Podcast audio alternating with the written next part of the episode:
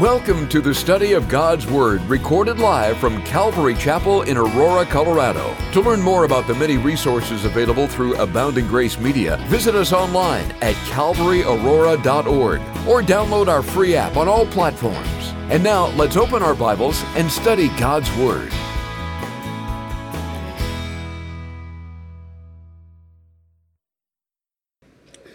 This morning, we're going to be in Luke chapter 4 and we're going to be looking at uh, the time of Jesus' tempting in the wilderness.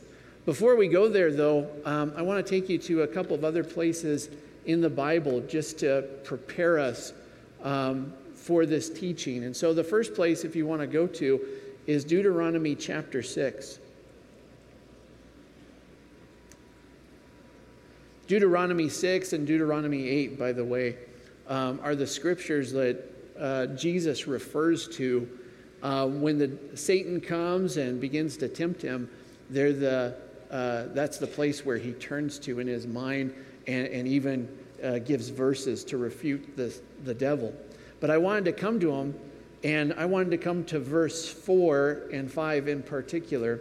So we have an understanding of, um, you know, where the, the people of God were and what God wanted to do with them, and also what you know, He wanted to do with us and establish in us and establish us in.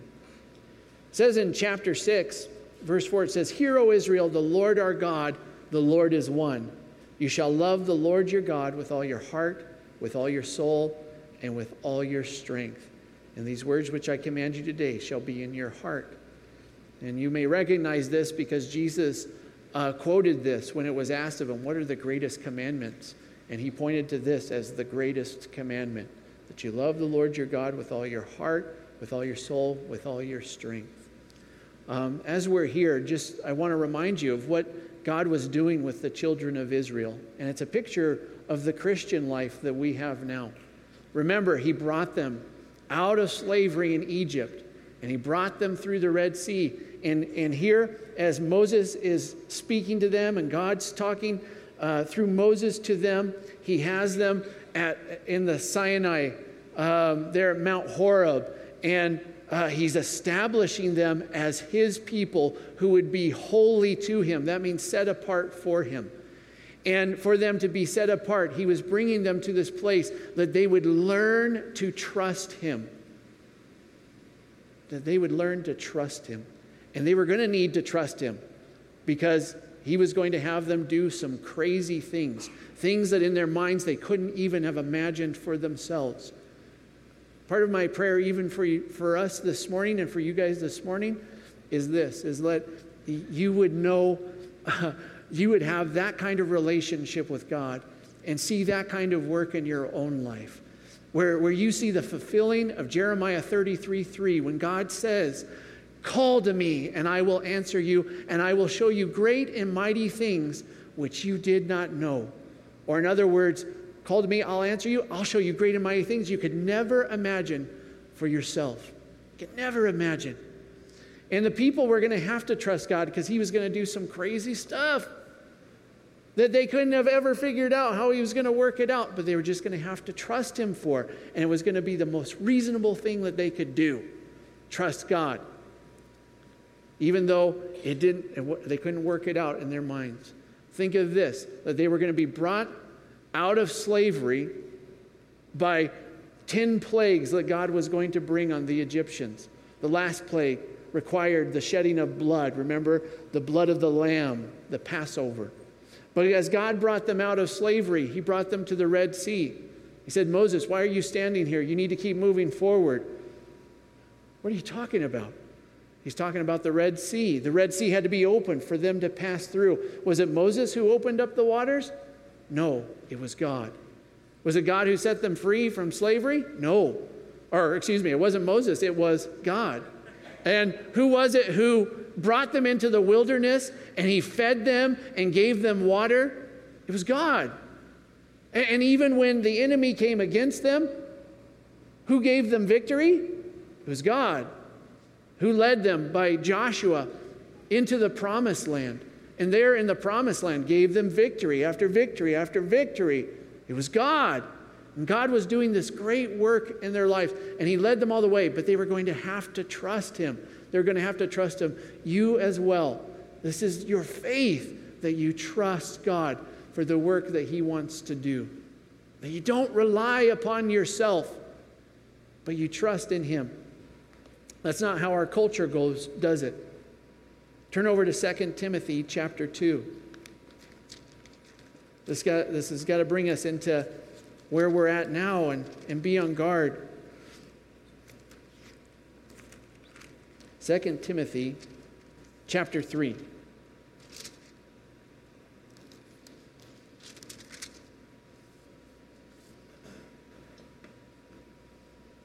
Man, I bought a, brought a new Bible this morning. It's like really crisp. Like, turns nice. 2 Timothy chapter 3. Paul tells us what the end times are going to be like. I believe we're living in the end times now. And so here's what's going to happen, what, what we should expect to see, how the people will be. But know this that in the last days, perilous times will come, he writes, for men will be lovers of themselves. They'll be lovers of themselves. I think that we see that today. Men worshiping themselves. It's all part of our culture. And, and what I, why I want to bring this to you is you're going to see that the temptations that uh, Jesus is under as Satan comes to him in the wilderness, they are not far from us. I think many have come to those temptations before and thought, oh, those don't relate to me. Uh, was Jesus really uh, tempted in all ways as I have been tempted? Can he really sympathize with me? Because I've never had the temptation to turn stone into bread. I've never had the temptation to worship Satan. I've never had the temptation to throw myself off the pinnacle of the temple. But you know, really, at the heart of all those temptations will always be to serve self. And we carry around this potential idol with us everywhere we go. And everywhere we go, especially in our culture today, we are tempted to follow after self, follow after self, and trust in self. And when you're doing that, then you're forsaking God in the end. And it so happens in our culture today that that it, it goes on so much that we take it as the norm. And we think, well, everybody else is doing it. So I guess that's the way that you live life. Well, not for the believer, not for the child of God. We don't go back to trusting in man. We came away from that to trusting in Jesus Christ and coming to God for all things, that we could be at rest and have a peace and a joy that surpasses any understanding So we do go through the same temptations. For Jesus, they were just packaged differently. And they might be packaged differently for you too. But at the heart of them, they're the same. And it's always to go back to self. In the end times, they'll be lovers of themselves, which will then cause them to be, and cause us to be, if we fall for this, to be lovers of money and the passage goes on to say, lovers of pleasure, because money and pleasure are the ways that we bless ourselves. We'll see it's all part of the temptation. Now let's go over to Luke chapter 4. I really want to draw us into where Jesus is at. So now we come over to Luke chapter 4. We're going to be looking at verses 1 through 13. A little extra background to help focus us in a little bit more. Jesus is coming out and away from uh, just being baptized by John the Baptist. Remember, it's that time where we see the Holy Trinity, where uh, Jesus is there in the water with John and, and, and has just been baptized. And God the Father speaks and he says, This is my beloved Son in whom I'm well pleased, and the Holy Spirit descends like a dove upon him. And so that's where then it comes that Jesus, uh, starting in, in chapter 4, verse 1, it says, Then Jesus, after this time of this baptism, the Holy Spirit coming upon him, let Jesus being filled with the Holy Spirit, returned from the Jordan and was led by the Spirit into the wilderness, being tempted for 40 days by the devil. And so here he is, that the Lord's bringing him, very, very interesting, bringing him down into this place where he's going to be tempted. But this is good because just as Jesus, or excuse me, just as God had brought the children of Israel to Mount Horeb and there uh, tested them, um, was establishing them, here he's establishing Jesus as well. Jesus will be established to be the Son of God, to, to uh, be the one who can overcome the enemy. He'll be established.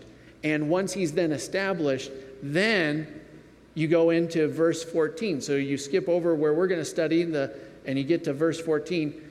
Jesus has gone through his tempting in the wilderness, and then Jesus returned in the power of the Spirit to Galilee. And that's when his ministry began. As he was able to, now, now it was seen of him that he was God's and, and, and, and that he could do all things. You know, some of the feedback I've gotten from the message last night and this morning is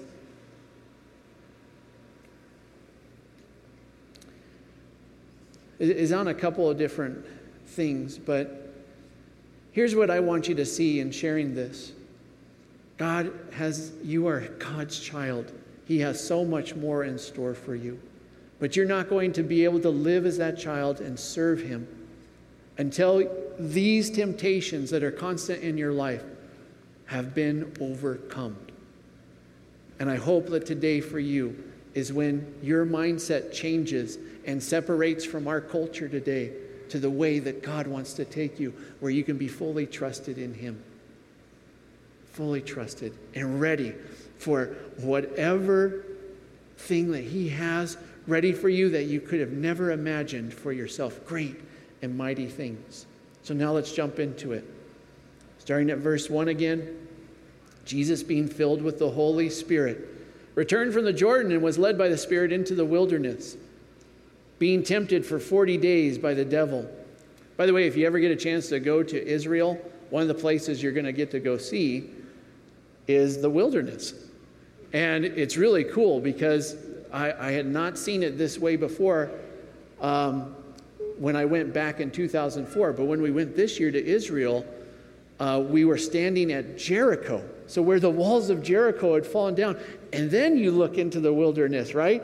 And you see, uh, you see um, where Jesus uh, possibly would have been during this tempting, during this testing.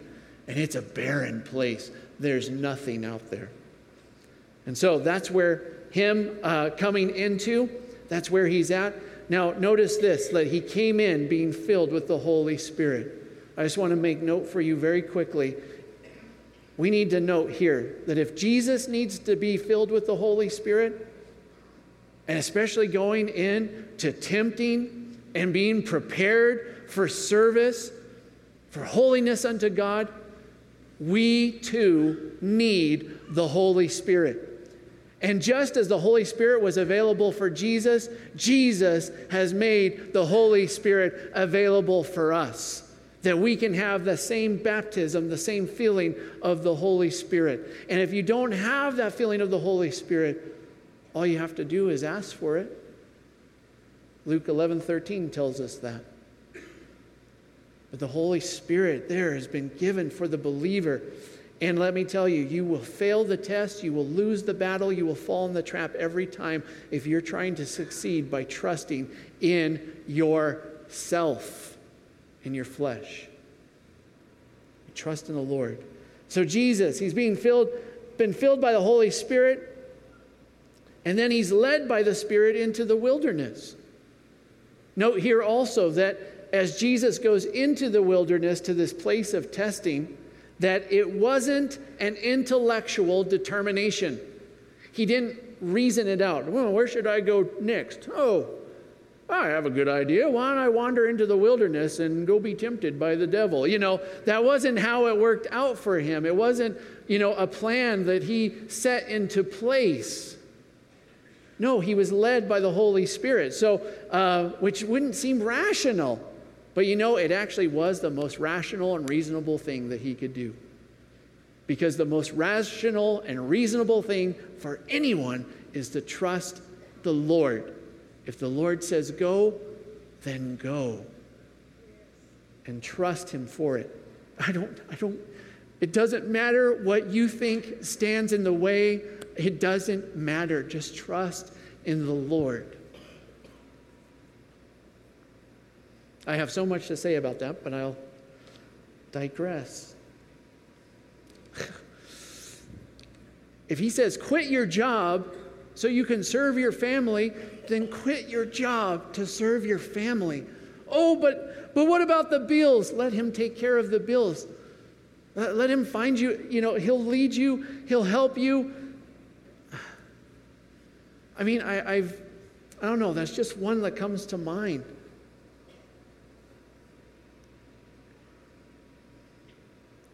Your kids need you in their lives. And if God's calling you to that ministry to serve your family, He's going to take care of you. He's going to meet your needs. He calls you to downsize, trust Him for it. You know, if He calls you to move away, go overseas, plant a church, oh, but this, this, and this, no, trust Him for it. Trust Him for it. We think it has to be a certain way. Just trust in the Lord. That's the way.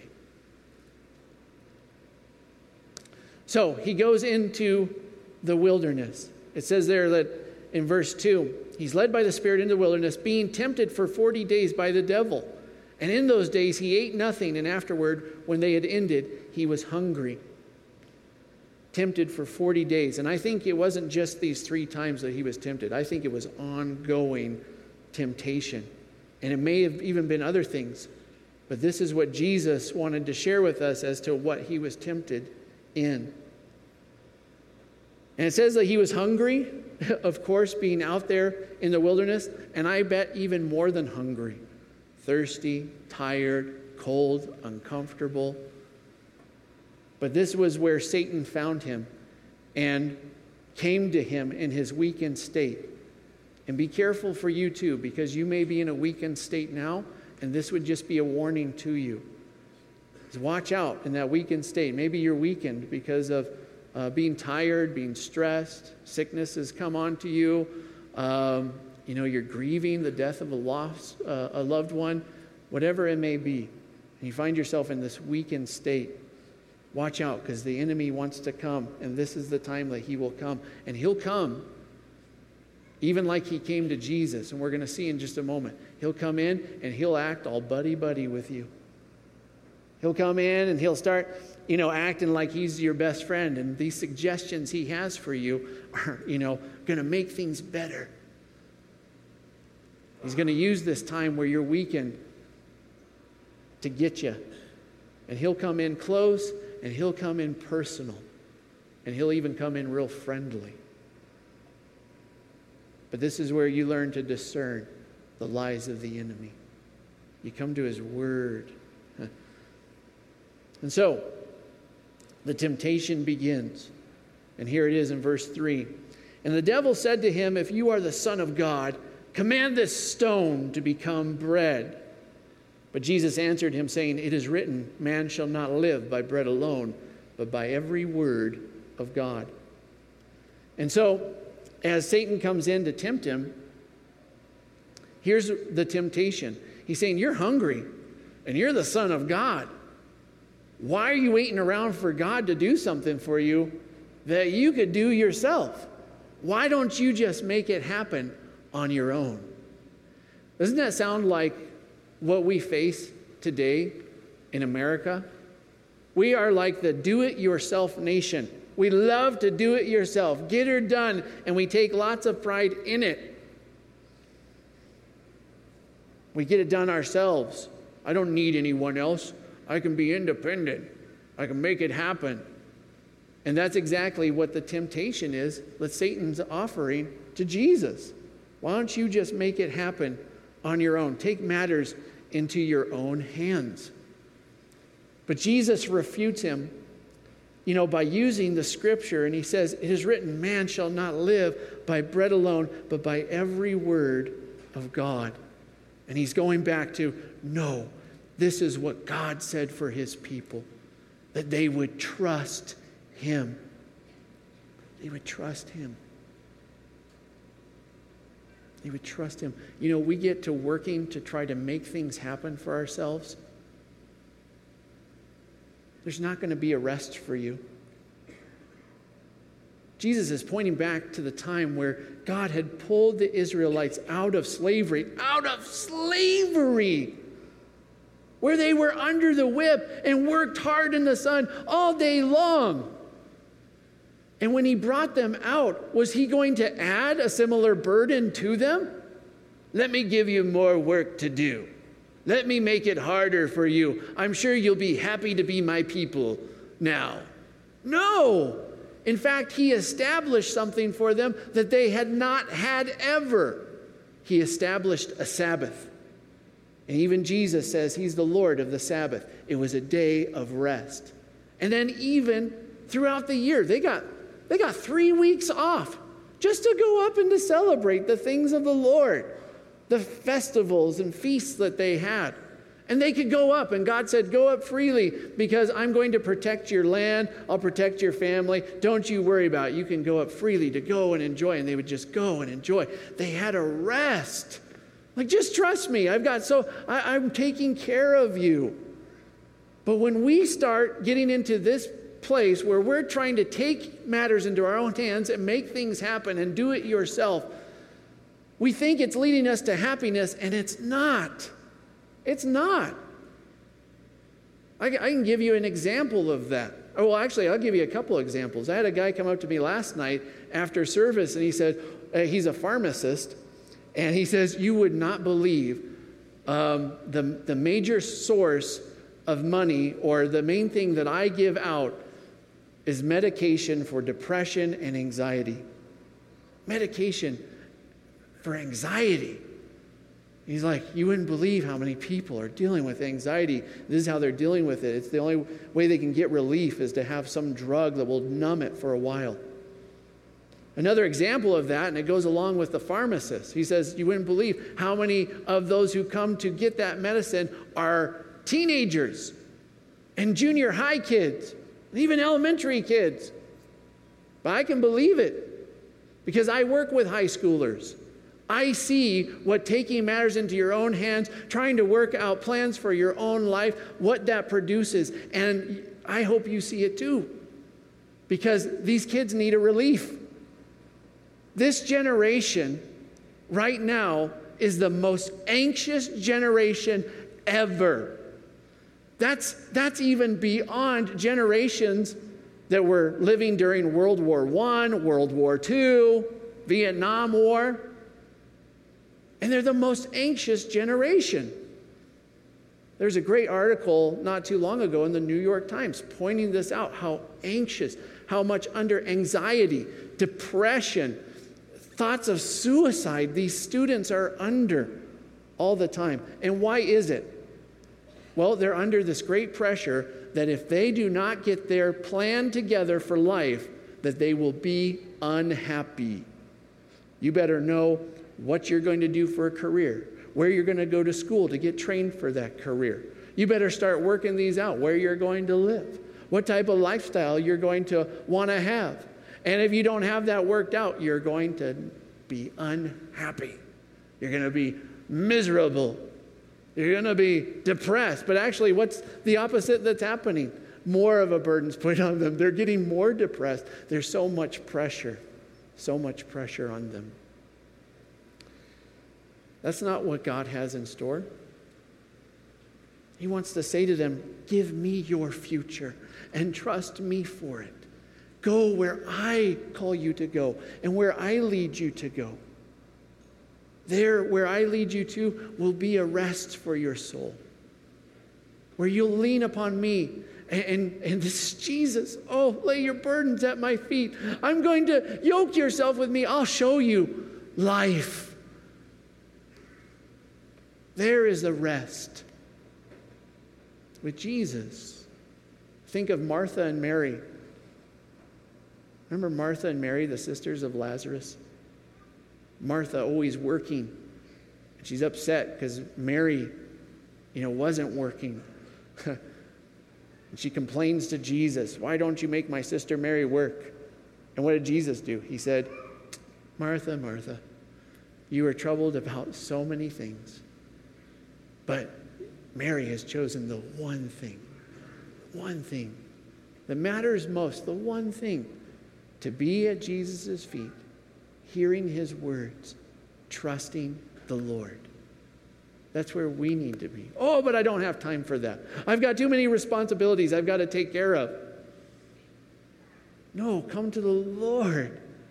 Trust him there. See him meet your need. Isn't Jesus the one who taught us? Seek first the kingdom of God and his righteousness. And all these things that you're worried about of shelter and food and clothing and water and all that will be added unto you.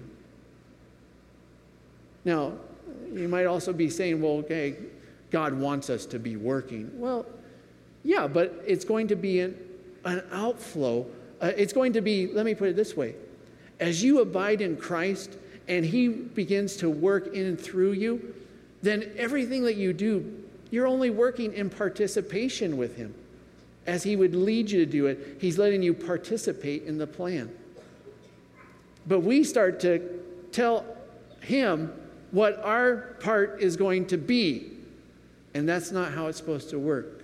He tells us what our part is and how that's going to be played out. And in what way we're going to be able to work that out because we can't work anything out apart from Christ because Christ says, apart from me, you can do nothing. That's temptation number one. Take matters into your own hands.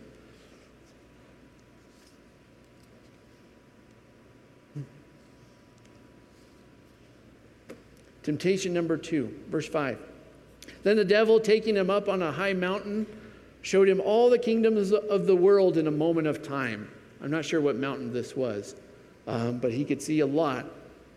And the devil said to him, All this authority I will give you, and their glory, for this has been delivered to me, and I give it to whomever I wish.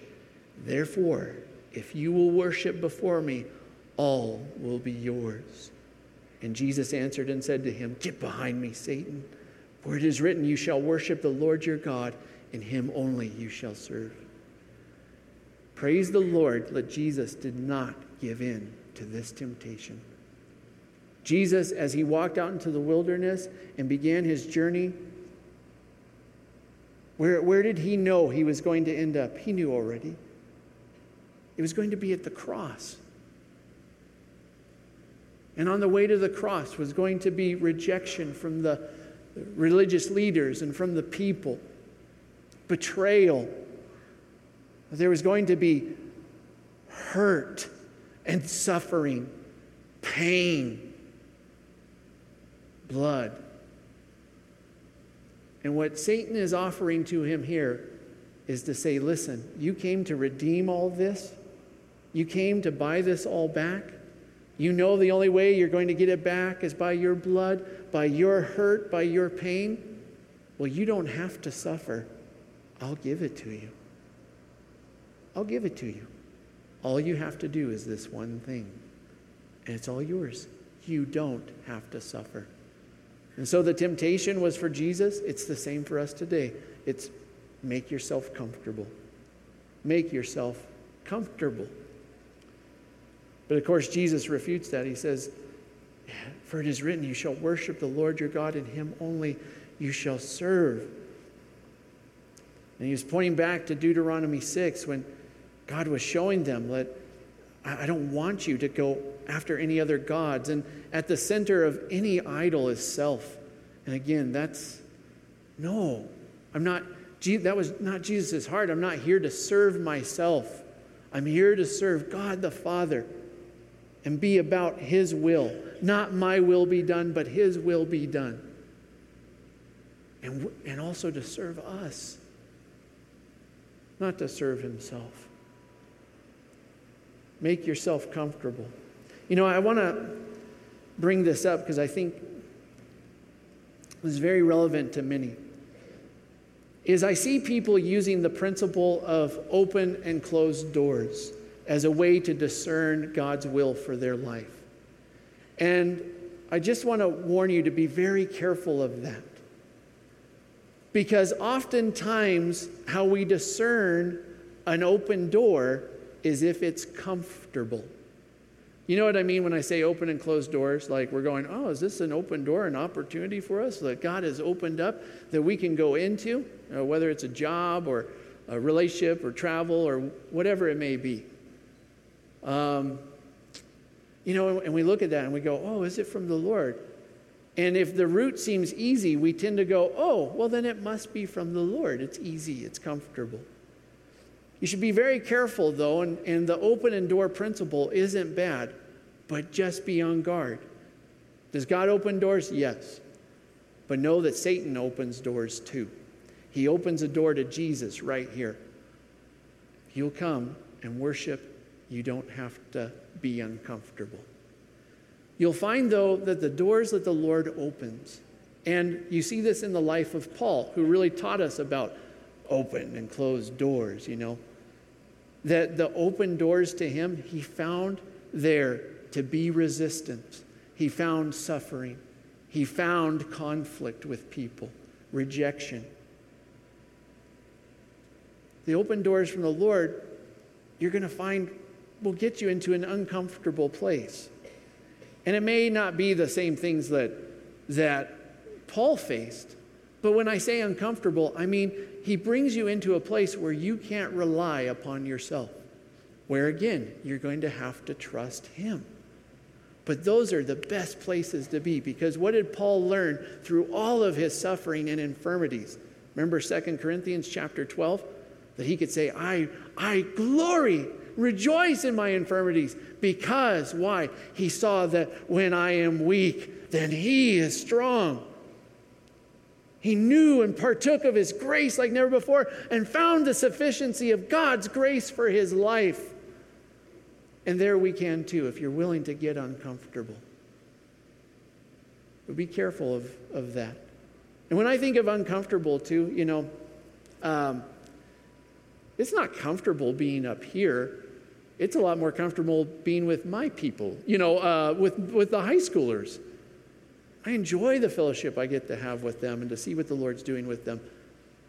I see as He's led me in ministry to high school or wherever He has, calling me to uncomfortable places where I'm just unsure. I can't trust in myself. And so all I can do is call out to Him. And Lord, you've got to help me in this. Lord, you've got to work in me. You've got to work through me. I don't know how to minister to this person going through this right now. This is, I can't even believe, this is unbelievable what they're having to deal with. How do I meet this person where they're at and even begin to, to give them some kind of hope or, or comfort? The Lord, every time, delivers, gives. And it's beautiful because I found in ministry, even working with youth, that uh, there's been times where I've just gotten so comfortable that the Lord's had to put me into uncomfortable places. I was working with high school kids uh, back in the day, uh, and I was get at first when I first came to work with high school kids, it was uncomfortable, and it took me two years before I got connected with any of the kids at the other church that I was at, and then I got connected with them. And now I'm like, oh, now I understand them a little bit better. And now I, I could engage them more. And it was becoming so easy. Well, I've got to get uncomfortable. He moves me to another church where now I've got to form new relationships. But I have to depend upon the Lord to help me in that. Oh, no, I'm starting over again. But then that got comfortable and it became easy. And I found myself not praying as much to the Lord, not, not, not having to draw into Him and rely upon Him as much in my life because I was just becoming complacent. I was satisfied in what I was doing. And Well, no, Joel, if you want to be satisfied, I want you to be satisfied in me. That's where the, the joy is. Well, I'm going to have to get you uncomfortable again. So I went from working with high school kids to working with junior high kids. And that was super uncomfortable because I'm like this serious, kind of passionate kind of guy, and junior high kids are goofy and uh, they're wiggly and I don't know how to get down on their level. Well, but that was all me having to learn from the Lord, like to depend upon the Lord for Him to show me and help me in that. And uh, so I got close to Him again. And then it started getting comfortable. So where did He move me back to? High school. Had to figure that out again. And uh, it's getting comfortable again. But be careful about that. The Lord be willing to get uncomfortable. God has exciting things in store for you, but you got to be willing to get uncomfortable. Here's the, the last temptation verses 9 through 12. Then he brought him to Jerusalem, set him on the pinnacle of the temple, and said to him, If you are the Son of God, throw yourself down from here. For it is written, He shall give His angels charge over you to keep you. And in their hands they shall bear you up, lest you dash your foot against a stone. And Jesus answered and said to him, It has been said, You shall not tempt the Lord your God.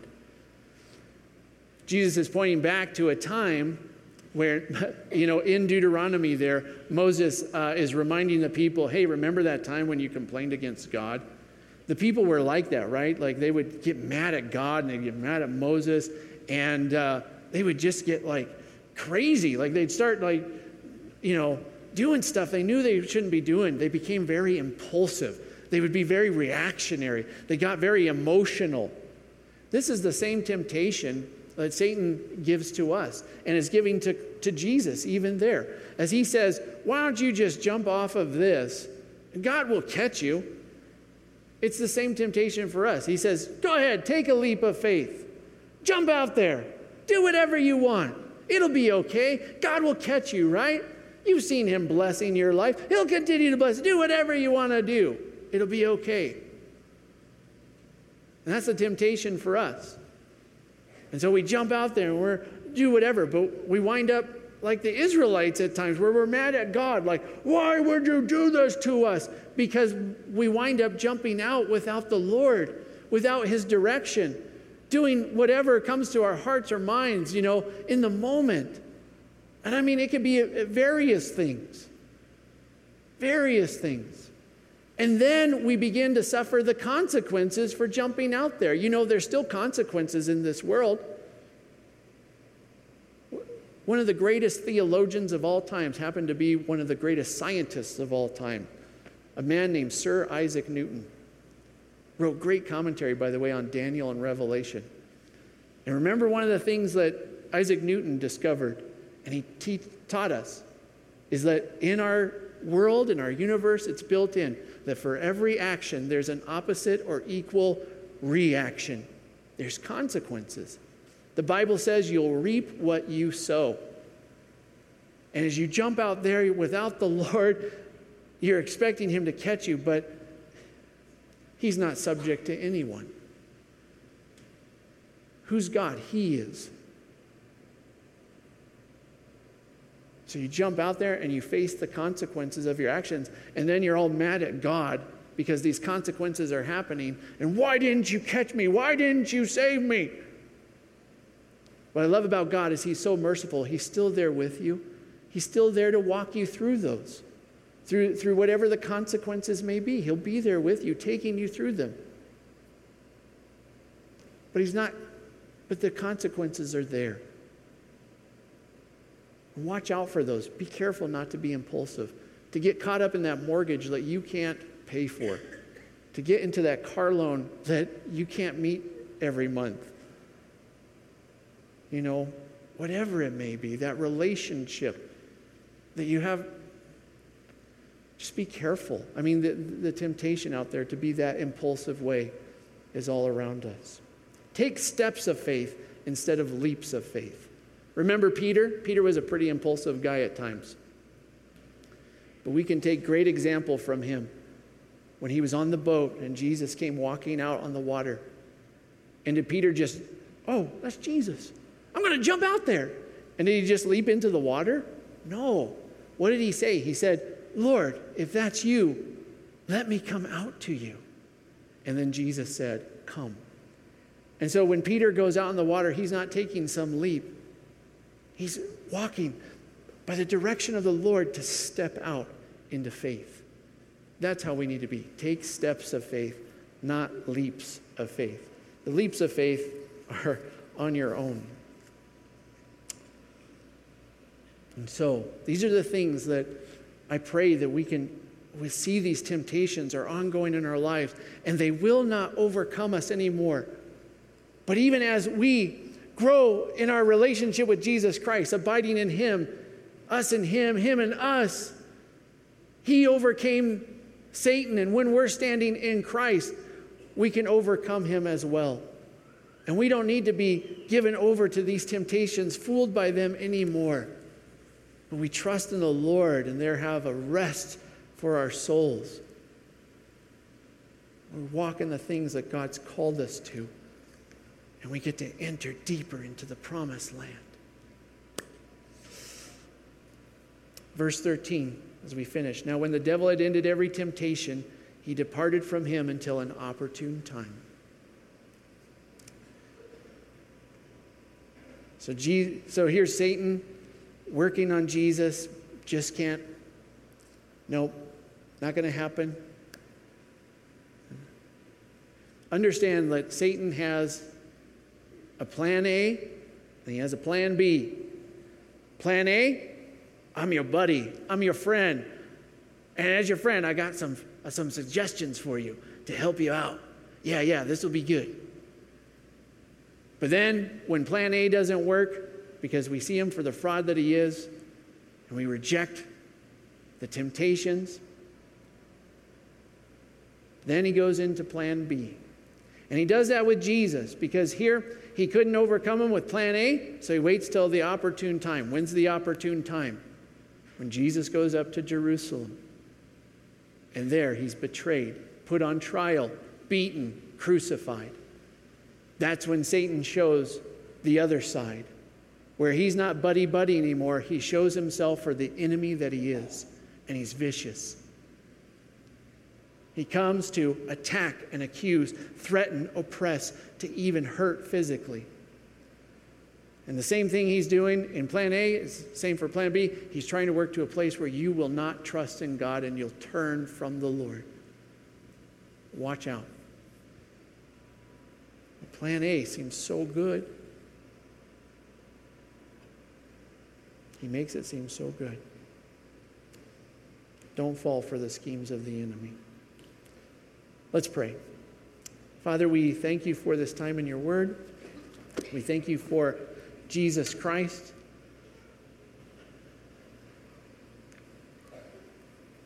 We thank you, Lord, that as we would believe upon him, that we can live with him and he comes inside of us by the Holy Spirit. And if he overcame Satan, then we overcome Satan. And how wonderful that is, how glorious, how hopeful. I pray that's where we would stand today as we go out, standing in Christ, standing in victory, and that we find ourselves to be more than conquerors. And I just want to speak to those who are here this morning who don't know Christ. And let me tell you, that could be you coming here for the very first time. That could be somebody here who's been in the church for years. And they've never really trusted in the Lord. They've really never found this rest for their souls that God offers to them through Jesus Christ. And if you want to come to Him this morning, He's available to you. Praise the Lord that He did not remain in the grave. We're reminded of that we're reminded of the crucifixion, the, the, the blood and, and the body broken, you know, through the communion. Yes, he took that upon himself, that punishment for our sins. And he died and went into the grave. But he didn't stay there. So even as we have forgiveness through his broken body, we have new life through his resurrection. New life. Praise the Lord. And that new life can be yours if you'll believe upon Jesus. And what do you have to believe? You believe in who he is, that he is the Son of God. You believe in what he did. He came to die for your sins. And you believe on him to lead you in that new life and be the Lord over you. You give yourself to him to lead you in that new life, laying your burdens down at his feet and yoke yourself to him and he'll show you life and it abundantly. And if you want that for yourself, come to him today. That rest is yours. And if that is you, then I would encourage you that you take the steps of faith this morning. You humbly come to him. And a show of that would be for you to come up here as service closes, and we're going to have pastors and prayer, uh, um, you know, prayer team volunteers up here, and come and talk to them. Come and find this rest for your soul this morning. It's there in Jesus, and it's available to you. He's available to you. Come to Him. Father, we pray for that person or people, whether that's here or beyond, Lord, that they would come to Jesus and find that rest. The world will not give them a rest. It piles burden of burden and burden and burden and burden upon them with so many promises it never delivers on. It's because it's given over to Satan, and that's exactly how he is. So, Lord, may they come to Jesus this morning to find rest. And Lord, keep us in that place, the believers in this room. We remain at the feet of Jesus, abiding in him believing in Him for all things, trusting that apart from Him we can do nothing. But we come to Him and receive everything that He has the unfathomable, unsearchable grace of God that's ours in Jesus Christ. And I ask that for us in Jesus' name. Amen. We pray that you've been encouraged by this Bible study delivered live from the sanctuary of Calvary Aurora. For prayer or a copy of this study, call us at 877 30 GRACE. That's 877 304 7223. Or visit us online at calvaryaurora.org. Be blessed as you worship Jesus this week